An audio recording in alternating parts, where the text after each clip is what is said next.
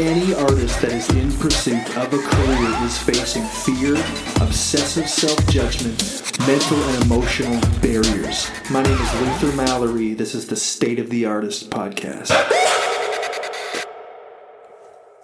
State of the Artist, State of the Artist podcast, episode four is about one of the most notorious subjects ever, practice, which eighty-five percent of artists do not do, which means eighty-five percent of us got to the current skill level we're at right now and then made the decision to discontinue learning more about that skill, yet continue chasing the career we want. That's interesting. eighty-five percent of us decided we want careers, but we're good enough at the skill level now to totally get everything we want, regardless of how it's going. That's really, really interesting. So, in this episode, we want to get to the bottom of the behavior of that eighty-five percent of artists who want a career yet stopped practicing. Ironically, stopped doing the one thing that can get you successful, the one thing you can control, practice. So, an interesting first question is, is practice mandatory? No. It's not. And later on, I want to talk about who gets to opt out of practice, because somebody does. Some of you are good enough where you're at based on certain factors that you can stop. You're good. Everybody else needs to, or you'll fail. Okay? So we're going to determine that later. But first things first, if you are in the eighty-five percent who want a career yet do not practice, there's one question to ask yourself. Am I good enough at the skill level I'm currently at to reach my career goals as an artist? Now, this is a dangerous question because it's existential as fuck. This is a question for the bathtub. This is a question for Tibetan meditation music live on YouTube while in the bathtub with Ram Dass telling you to wiggle your your toes or feel the circulation of your blood to get into the moment, and you finally breathe and you realize you are you and you go, oh my God, I feel connected to the earth right now. And that's when you ask the question, am I really good at art or not? Do I fucking suck? That's when you ask the question. It's that important that you be truthful with yourself and you go, all right, really, am I any good at this? Where is my skill level at? And you can help yourself by identifying an artist that has made it to the career goal you want, who is most like you. And then you compare your skill level, not your style, not your emotion, not your expression, nothing except for the skill level, practical skill level. So you go, I'm very like um, Travis Scott. And okay, so you go, do I have bars like that on that skill level, and flow like that, and performance like that, and chops like that? And you ask yourself the dirty, deep question, am I really that good? And what you do is you give yourself the gift of um, awareness of this very important thing, because in your mind now you can see this line on a graph uh, that speaks to, this is how good I am right now, my skill level. And this is the skill level somewhere above that that I need to get to to achieve my career goals based on the truth of the whole matter. And you can you can be aware finally of the gap you've created there.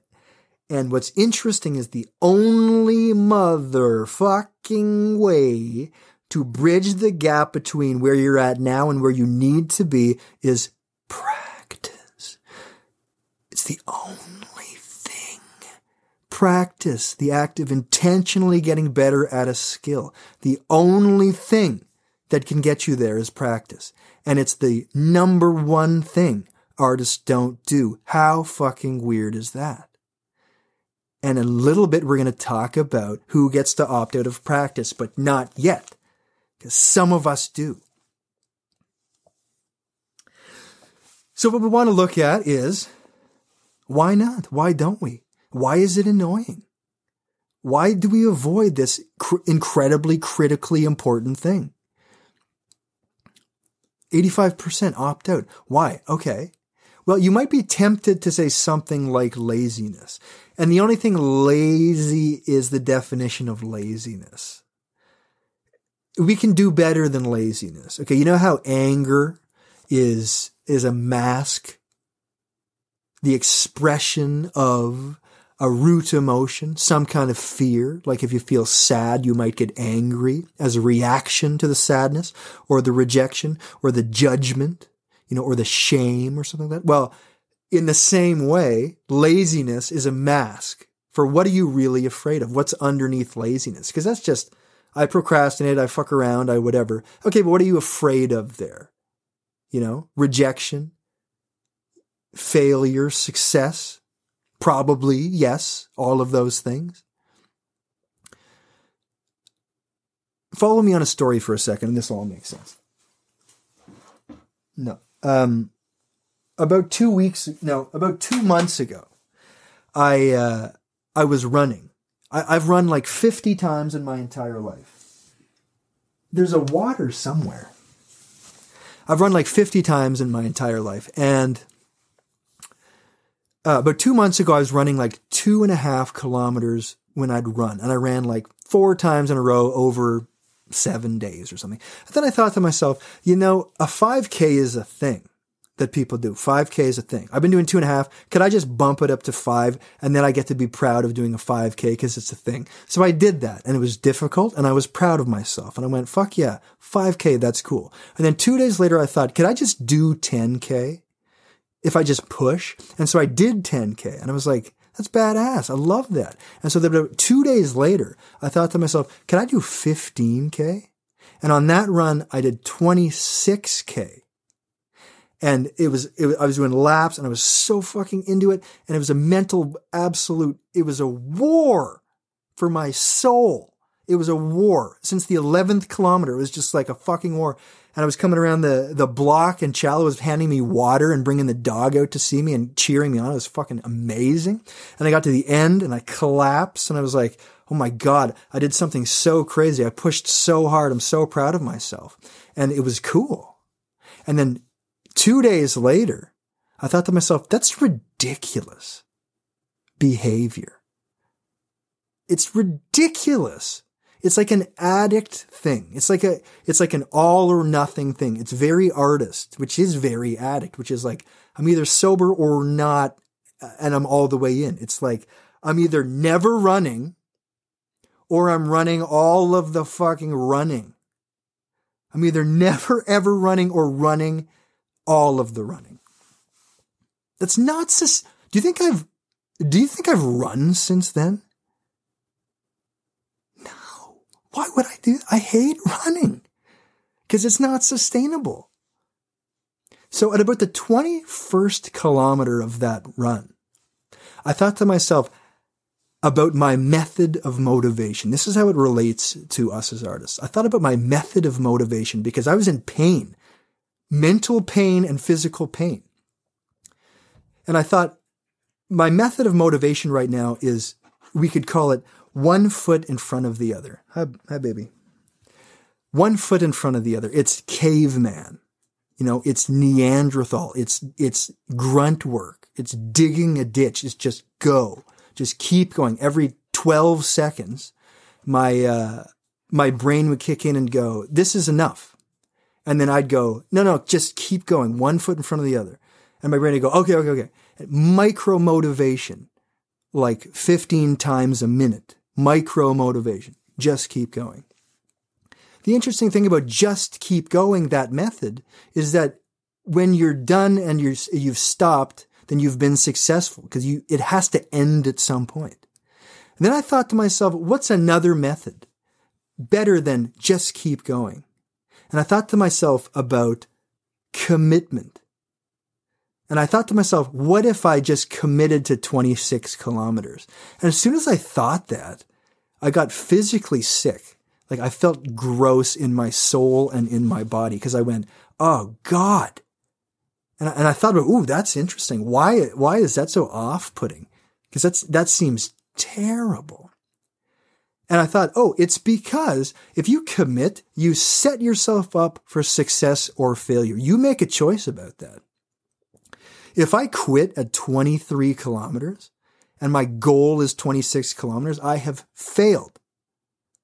Period. I've failed. I set myself up for success or failure because there's a goal there. When it's one foot in front of the other, I'm not setting up anything. I'm just going until I'm done. Even if I'm thinking about twenty-six kilometers, if I stop at twenty-three kilometers in the method of one foot in front of the other, I go, that's great. I did it as much as I could. That was the plan. One foot in front of the other until I finish. No goal there. Commitment, there's a goal.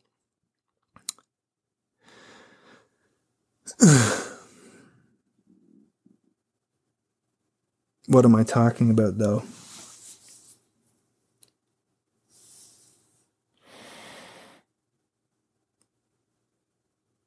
So fear of commitment. Okay, so this is how it relates to artists. We fear commitment. Most artists are doing one foot in front of the other.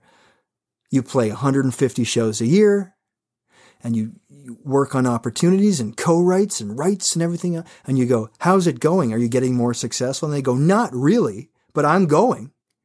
And you go, okay. And most artists are doing one foot in front of the other until four years shows up. And you go, it's not fucking working. I don't know what I'm doing. So they quit. And most artists are not committed. Okay, so committed would mean I'm doing this thing. This is my goal. This level of success. The top of that gap. That's what I'm doing. And that sets you up for success or failure. You don't fizzle out like you do over here. Uh, you actually hard fucking fail or succeed because you're committed. So the truth of the matter is most artists are not going to succeed on the level that they dream about. And everybody knows it subconsciously and otherwise, but we don't want to deny it because of personal fucking development culture and grind culture and everything else that goes, you need uh, to succeed. It, it has to be that way. I need uh, the top thing. I need the best thing. Fucking fact is, very low probability of any of us reaching the level we're thinking about. Because even as an artist, if you're lucky and skilled, it might not happen. We know this. So there's no reason to go, I don't like that message. Fuck off. That's the truth. We know that. There's a lot involved. Luck and skill and everything else is involved. So there's a high probability of failure in the industry we're, we're in. But commitment is also the only way to entice that small chance at success, which you could fucking get to. You could get to that level that you want. Absolutely. Why? Because people have and people are. So you could too. But we don't choose commitment because it's fucking scary as shit that there's a probability of failure. If we choose non-committed, one foot in front of the other, we can just finish when we're done and go, well, gave it a shot. And there's no hard failure there. So when we practice, it reminds us, A, of how non-committed we truly are. And it reminds us of how much motherfucking work it would actually be to close the gap between the current skill set and the skill set required to entice a career. It makes us look at it and go, oh my God. Because practice feels like this. This is what practice feels like. Holy fuck, it sucks. As a singer, oh my God. I'm just trying to like make a clean fucking high note and I have to warm up forever and then I'm and I'm going, oh my God, it's throaty and it's fucking, why can't I just focus here and here and this? My breathing can't, and it's just a roller coaster ride of your brain shitting on you going, this is horrible. Stop doing this, and being in the moment and going, oh, it's feeling good right now. And then it sucks again and I'm throaty. And I'm like, oh God, no, it's scratchy. And it sucks. And it's a total fucking dive bomb. It's emotional as fuck practicing. It sucks practicing. And there's still a chance we'll fail. Uh, and it reminds us of how much work it is. So yes, Commitment feels terrible because it sets you up for rejection and failure and success. And to practice means you face that exact issue. You look at practice and you go, that's what I need. Oh, ew. And the the second reason artists don't um, practice is really, really interesting. Uh, it's because we think that art is subjective. The cutest fucking thing people say, art is subjective. Okay, the emotional expressive part of art is absolutely subjective. The practical part of being an artist is not subjective. You know when a drummer is terrible. People know when somebody's tone deaf. They hate it. People know when you suck. People know when you suck. The audience in American Idol, have you ever seen that audience? This is the dumb, dumb audience of people who know nothing about art. Right? The the purest consumer of art. They sit in the audience and then and then she goes, yeah! And they go, love it. I love it. And somebody goes, why was that awesome? And and she goes, I don't know. She did a thing that I can't do. It's clearly very technically skilled. It's amazing. Feels good. Just hit me kind of thing. People just know subconsciously who's good and who's not good technically. You know, because the people on those shows are singing covers. We don't even know what they're like as artists, really. The producer gave him a fucking pink mohawk and said, you're the pink mohawk guy now. And he went, I'm a farm kid. And he's like, well, we don't have a pink mohawk guy, so you're that. Go on stage and sing some song by Collective Soul. And he goes, uh, okay. So they rely on technique to pull them through because it's not really very fucking expressive to sing somebody else's song in some outfit, a jeans and a fucking blazer for the first time in your life because you're like the folky thing on the show, you know? So they're judging technical skill. We can tell when people suck. It's not subjective. We can tell. So we think it's subjective and it's not. And we're afraid of commitment. That's why people don't practice. That's why artists don't practice. Those two reasons. Now, you know who does practice? Athletes practice. You know what's so funny?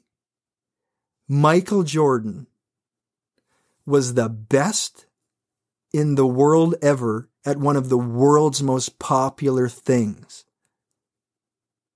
That's insane. And he practiced. Beyonce practices. That's all we have to say about that. Now, the most interesting question is, who gets to opt out of practice? This is the best question. Because people do. We said at the beginning, is practice mandatory? No, it's not mandatory. So who gets to not do it? Three things. Thing the first, talented people. Fuck you guys, because we're jealous of talented people, because one in one hundred fifty artists don't have to practice and be as good as us. That's annoying. They get that. Good for them. And we love talented people, but we hate talented people as artists, okay? Number two, people who don't care. You don't care. If you get a fan base, you don't care to have a career. You're making art purely for you. Carte blanche, doesn't matter. There's no standard. You do whatever you want. You don't have to practice. You're not trying to achieve anything specific, except for for you. And number three, genre specific. If you're in a dirty ass punk band and you're not good technically at the drums, you probably need to be emotionally and expressively and energetically good more than Uh, technically good. There's a technical standard there. If you're trying to play a, the Tomorrowland stage at nine thirty on a Saturday night and have Martin Garrix feature with you, you have to be at a technical skill that's fucking crazy on sound design. And you need to know how to E Q your eight oh eight against your bass, and you need every skill there. So those are the three. That's how you get to opt out if you're one of those three. If you're not, you need to practice, or you won't do what you want. We're all trying to be storytellers, and we're using our instruments to tell those stories.